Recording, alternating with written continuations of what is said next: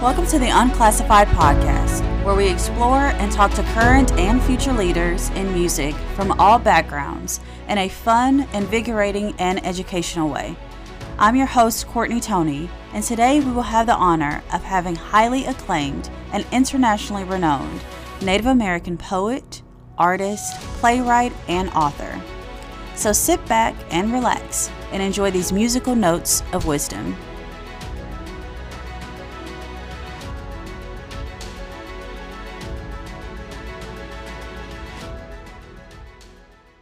Ladies and gentlemen, I am thrilled today to be able to have uh, Joy Harjo, who is an internationally renowned performer and writer of the Creek Nation. She served three terms as a twenty-third Poet Laureate of the United States from twenty nineteen through two thousand twenty-two.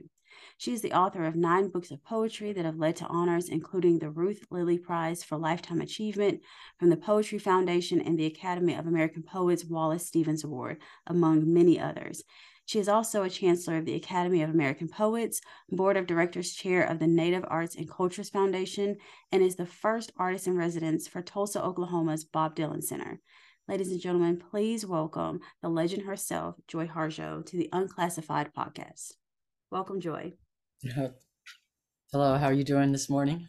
I'm good. I'm thrilled again to be able to chat with you today.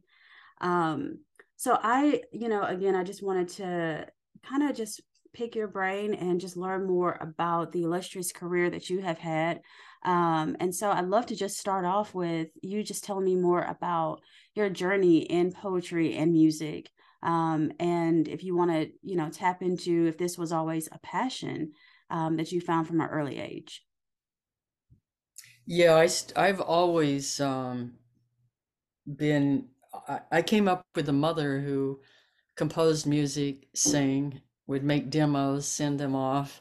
And we had country swing musicians at our home. Anyway, I start my mother, I grew up with a mother in, in my early years. She was she was writing music, and we had the best musicians in Tulsa, and Tulsa has always had excellent musicians here at our house jamming out. My mother loved poetry too. And that's how I came to love poetry. But as far as being a poet, that was sort of like uh, being an astronaut or something. It was, we had no poets in our neighborhood, or it was certainly not a career or a way to make a living. And I was the kind of person, the kind of kid that I always had to have my own money in my pocket. Mm-hmm. I'm still that way, you know, yes. I still, but, uh, and poetry was not seen as a way, way to get there. Although that's not really what defined my interest. I was, I always, I've always loved music, and in school, in, in school in those days, we had music classes and we, we had art classes, and those were what I did well in. Mm-hmm. And I always drew. And so I came up not in poetry, but pretty much as an artist. Went to Indian boarding school. It was not the kind of school where we were dragged off kicking and screaming as little children. But it was a Bureau of Indian Affairs school with a very unusual um, kind of education we majored in. It was sort of like a fame school or an arts, it was an arts, in a way, kind of an arts academy for Native students, mm. mostly high school, two years postgraduate. And that saved my life. That was in Santa Fe, New Mexico, and I got in based on my art. Although my advisor, we were all assigned advisors, was an incredible composer, very well known, Louis Ballard, who was yes. a Quapaw Cherokee. Yeah, Louis Ballard was my advisor, and he remained my advisor my whole life. He loved it when I got into music, and he was so encouraging.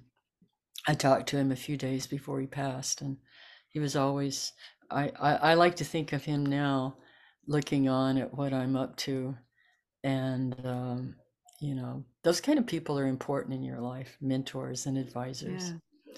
And uh, so I didn't get back to music, so I kept going with poetry. I remember uh, deciding to um, make that my major when I was at University of New Mexico, and everybody thought I was nuts because I was a single mom. I'd been a teenage mom, and I had two children, and all the Native students, you know, everybody, we were all involved in Native rights, and and most of us were first generation, mm-hmm. uh, students. Although I had uh, my grandmother and my aunt, who were painters, both got their B F As in art, studio art, back in the early nineteen hundreds. Wow. Way back then, yes. So I've kind of followed in their footsteps. I was working towards a B F A in studio art, and the poetry took over. It was the first time I heard Native poets. I knew that they were contemporary Native poets, and it was the first time um, I, I just, I was off and running, and I was always inspired. I remember thinking, okay, who are the poets out there? Where can I find a big body of work of um, poets that are similar? And so I studied a lot of like West African literature and poetry, and that inspired me. So, but the, I always heard music with it, and probably because of my mother.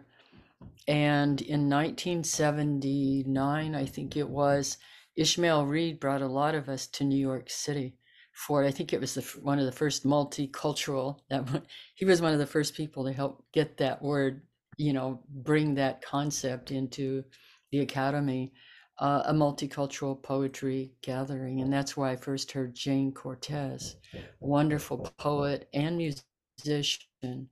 She'd been married to Ornette Coleman at one time. They had a son, Danarto, and she had a band with her son. I think he was a drummer. He is a drummer. Mm-hmm. She's passed now, but we became good friends. And but she's the one who inspired me most to put my music, uh, put music to poetry. My first little album was a cassette of poetry, spoken word with jazz musicians in Denver. I wasn't playing mm. yet. Wow. And I brought them in, and that's not, you can't find that anymore. I don't even have an original copy of it. It was called Furious Light.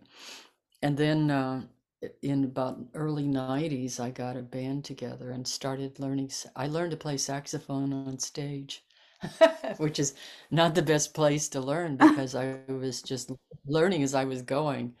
And my first album, Letter from the End of the twentieth Century, was, you know, me learning to play sax and mm-hmm. figuring it out. And then different albums until uh, I Pray for My Enemies, my most recent one. Did you always um, know that you had a way with words from a very early age? Or was that something that, you know, as you met different mentors throughout your life, they kind of infused that in into you?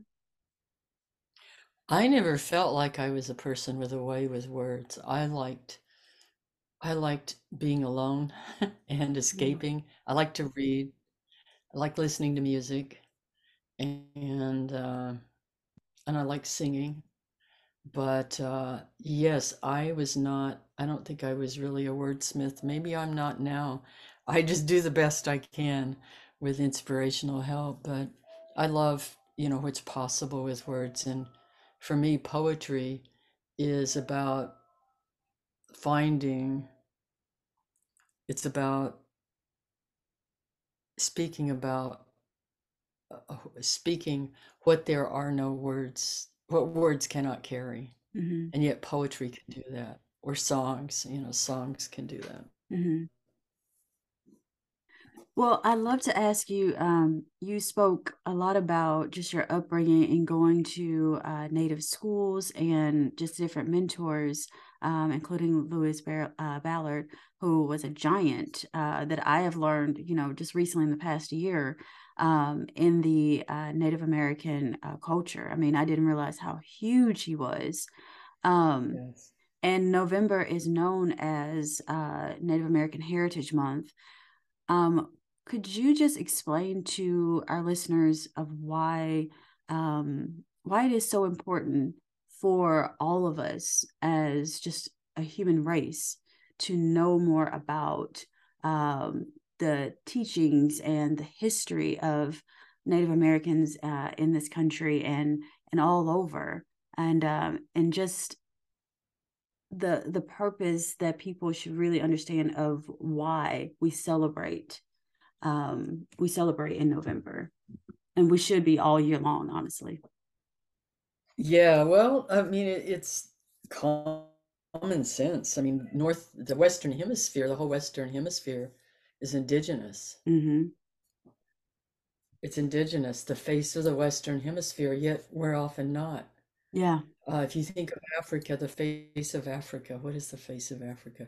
Who are Africans? Yeah. Yes, it's it's multicultural because there are many different tribal nations, so to speak, or communities. I guess mm-hmm. that's what I mean, it's communities with different cultures. I mean, they're just as different as, say, uh, Muscogee Creek culture with uh, Oneida culture, you know, and a lot mm-hmm. depends on where you are in the landscape and so on.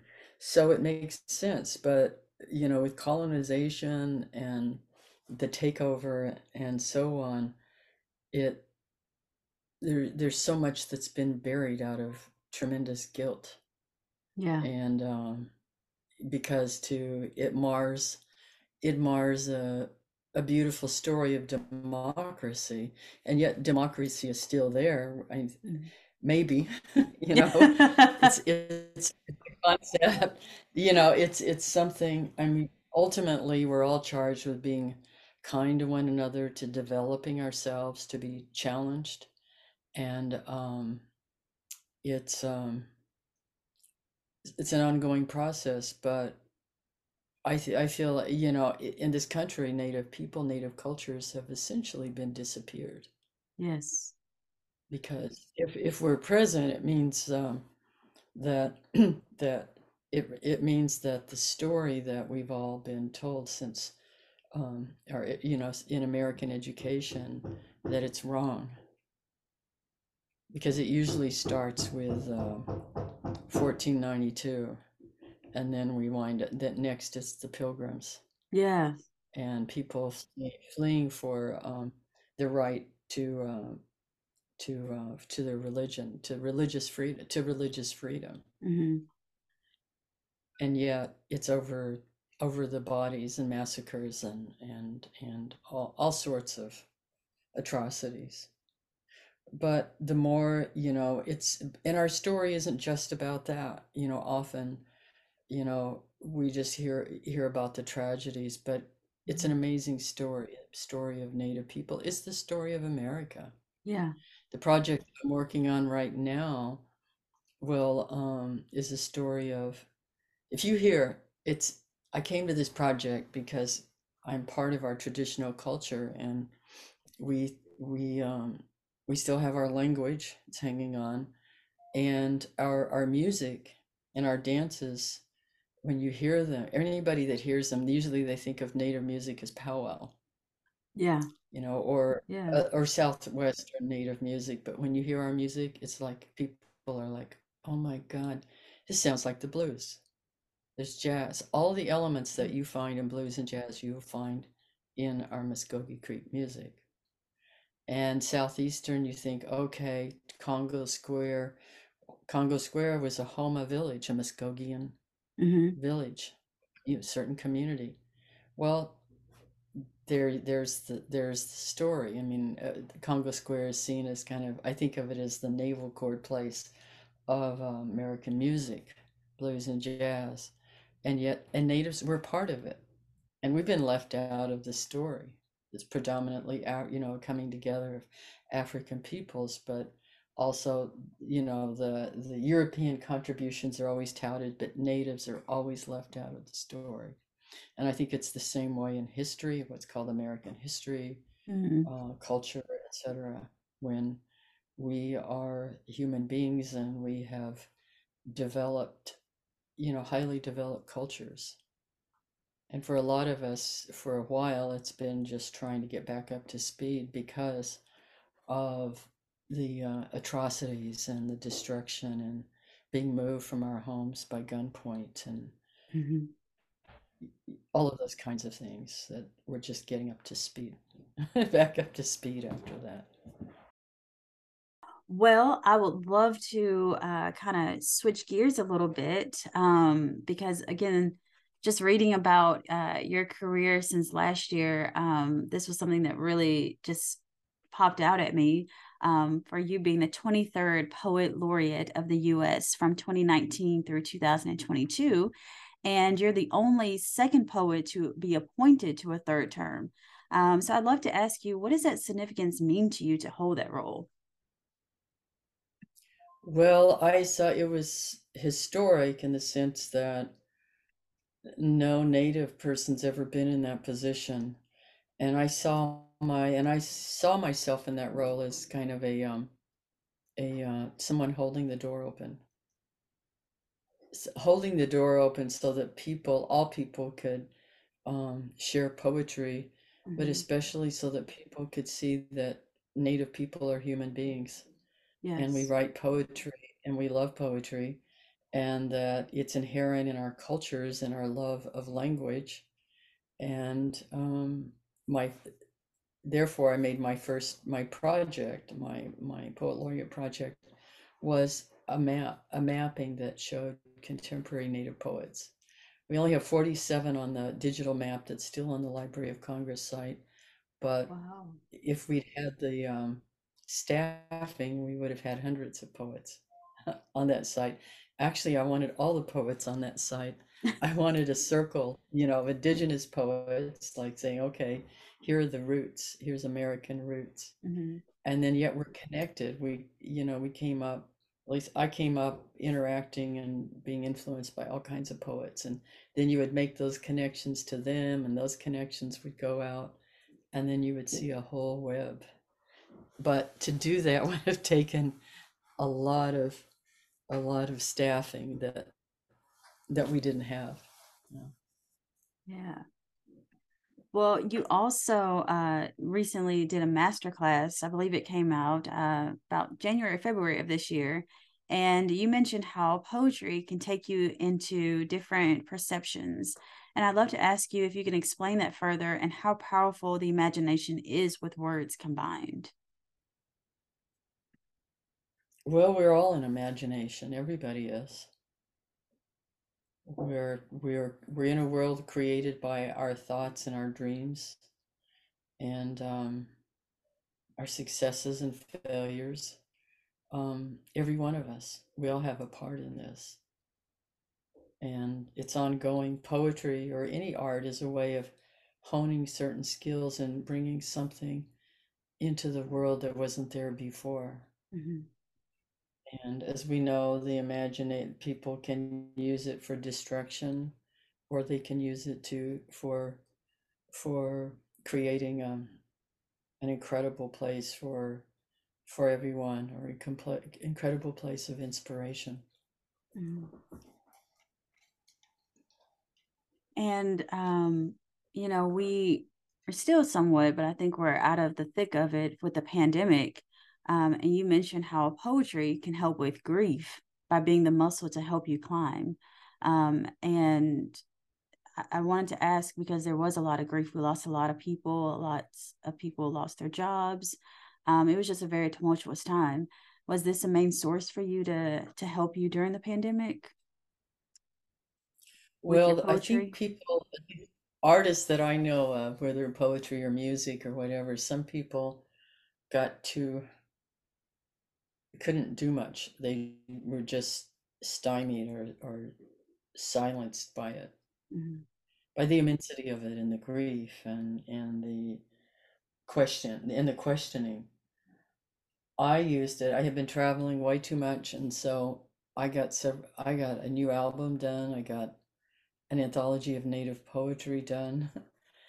I, I, I, I wrote a memoir, Poet Warrior. I used that time to be able to dive into the questions. Was that cathartic for you? Just going to, you know, help with an uncertain future that we all were dealing with? Yeah, I suppose so. I don't necessarily write towards catharsis, but I write towards the questions. And often the work will come about by, uh, I don't know, it's some, it's mysterious at times, but it'll come out, you know, I will feel this urgency or an emotional, like an emotional bump or bubble. Mm-hmm. Or sometimes, like yesterday, I picked up a guitar and started finding a song that just came out of a melody. You know, it's, yeah. It's something larger than me. It's compelling. I think that's the power of the arts too, that I think a lot of people don't recognize. And that's why it is important for arts to be in schools, because it does help you know, with the imagination, and takes you throughout your adult adult life as well. Yeah, that's true. Well, you are the first artist in residence for Tulsa's Bob Dylan Center, which is named after one of the greatest writers in modern day history. And um, I'd love to just ask you, what were your thoughts when this honor uh, was bestowed upon you, and what are what are your plans that you know you're you're planning to do while you're in this residence? Wow. Yeah, this is exciting. It's uh, a lot of people wonder, why is the Bob Dylan Center in Tulsa? It's in Tulsa because the Woody Guthrie Center is there, and the uh, George Kaiser Foundation bought his papers and bought uh, the song archives of Bob Dylan. And there's a center. It's a beautiful center. I love the storytelling in the center, and he, he was and is an amazing. He keeps going. He's out yeah. on tour right now, Bob Dylan. He keeps going. But I'm excited because we're working on, and I'm not going to say what it is, but I, I like the opportunity to get to recognize other, you know, other artists, mm-hmm. you know, other musical, poetic, poetic musical artists. So I'm working with, I have a great boss there, uh, Steve Jenkins. That's right. I need to send him a note today. And um, so we're working on a, an installation. Excited about that. I'm not going to say who yet because it's not all lined up yet, but it's exciting. Yeah. Is it uh, planning to premiere next year, or at a certain time that maybe if we have any audience members who may be near there may be able to come and check well, out? Well, they should just come and come and see the center. The center is really great. I love. I, you know, I've seen a lot of museums, et cetera, and ex exhibitions, but the storytelling is wonderful in this, in this exhibit. Well, personally, I, when I was reading about this, I, I knew about the Bob Dylan Center, but then when I read that you were coming in, um, it really piqued my interest even more to come and visit it. So I'm really excited one day to be able to see it myself. Yeah, you should do that. There's a lot, there's a lot going on here. Uh, well, I will come into one of our final questions before we get into our rapid fire questions. Um, and I just wanted to discuss with you about um, poetry is so tightly linked to songwriting. Um, have you found throughout your illustrious career that also being an author has helped you to be more open and free when you write your music, or is it actually vice versa? I think it's pretty much, it's similar. I mean, if I sit down and write a poem, it's different than if I'm writing music and, and working with words and music. Although some poems become songs. Mm-hmm. I've got a new one I'm working, well, I've got a, always got stuff I'm working on, but I've been traveling so much and moving that it's been, I've just had to let all that go for about a month or two mm-hmm. and just get by, which is... Gets a little unbalanced because I like being in that. I like being in that creative mind, but yeah, there's. It's a little different. It's a little different, but it's the same voice. You know, my horn voice is my is my speaking voice, is my singing voice, is my poetry writing voice. It's all the same voice. Well, we're going to go uh, into our quick little rapid fire questions that we do with all of our guests. Um, so whatever just pops it and top of your head, just let us know as far as uh, each question that goes. So here we go. Okay. Who is your favorite poet and or artist of all time, and why? John Coltrane. Oh, that's a good one. Yeah, John Coltrane, he he moves me beyond, it's it's not it's not beyond words. It's like he had he had a connection. He worked his connection to the spiritual realm. Mm. He worked it and kept moving towards it. He was so focused. I always say that that's too because he was a man and had a wife to take care of things. You know, I've always kind of wanted to be able to do that, to just focus like that and yeah. do nothing else. But, you know, I have children, grandchildren, great grandchildren, a huge family. Mm-hmm. But I've been able to, I've been able to move creatively out here. I think about my mother, what she could have done if she hadn't had to work all those jobs and had to take care of four children. But yes, Coltrane. That's amazing. And besides poetry and or music, how do you also unlock your your inner creativity? Oh, f- photography, photographing. I fly a lot, so I like to, I do have a lot of clouds and different kind of clouds, animals. I asked little insects and different animals to pose for portraits, and they do. Mm. So that's my, that's one of my other ventures. I want to start painting again. And our final question is, um, if you have any projects that you're working on that you could share with our audience that are not so tightly under wrapped, um, we would love to just hear about it so that we can stay tuned and be supportive. Well, I got to, uh, there's a new little cartoon on Netflix, native cartoon called Spirit Rangers. And I'm about to go in and record a voice for a part for, I helped co- co-write an, uh, an episode. Wow. And I get to be a tree, and, and I wrote the trees part and I rhymed it. So that's fun. Yes. Looking forward to that. That sounds great. Is it premiering uh, early twenty twenty-three, or do you know? It's the next, they got renewed. The first series is out and they got renewed for a second. A second, not a second series, a second um, season go round. Yeah, season. Yeah. So awesome. I don't know when that. Yeah. Well, we definitely will stay tuned to it. Um, and then I'd love to ask you um, how our audience can find you as far as your socials, or uh, I know for me, I've been a a huge follower of your website because you have so many great resources on there. Um, but yeah, if you could just share where our audience members can find you and learn more about you. It's probably, you know, joy harjo dot com, and uh, it's the best place. I'm on Facebook. I sell my, C- you know, I know C Ds are now by the wayside, it's digital, but I sell my uh, Magic City Books in Tulsa, sell stuff. I can go, I go in and sign stuff when they need it. Mm. And um, so, so I wanted to support a local bookstore.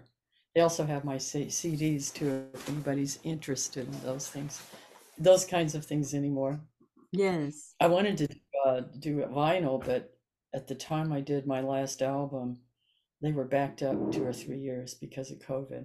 Wow. So I brought it out, did, and I brought out C Ds and digitally, so. Awesome. Well, um, if there are any final comments that you would like to to leave our audience with? Well, I'm just, you know, I'm just thankful that I, I can move about and and do my art. I'm so aware how in, you know, so many other countries and places that it's difficult, especially for for women, mm-hmm. and for many artists just to be. And I just, I don't want to see this country, you know, turning repressive. Yeah. As, um, you know, we all have a lot of work to do. And it, I think the best thing to do is to, is to keep towards creation, be nice to each other, and, um, you know, and sing. Just Absolutely. Sing. Yeah. Yeah. It helps you feel better. I went into this house that felt sad. We bought this place for the, our studio, and it felt sad, and I walked through the house singing and thanking it, and the whole house shifted, the energy in the house shifted. I think it's the same thing. You can think of the earth as our house, and the earth likes to hear us singing, however we sing. It doesn't matter if we're in tune or not. Yeah, let it be joyous. Yeah. Well, Joy, we are so, again, incredibly grateful to be able to have you as a guest on the Unclassified podcast. Um, and I cannot, again, thank you enough for your time. So thank you so much. Well, thank you too. And uh, you take care. Appreciate what you're doing. Thank you. Thank you for tuning in to our latest episode with Joy Harjo. We hope you will check out her website at joy harjo dot com, as well as follow her on Facebook and Instagram. Please also make sure you follow us on Unclassified on our socials and check out our website for updated news at unclassified dot com.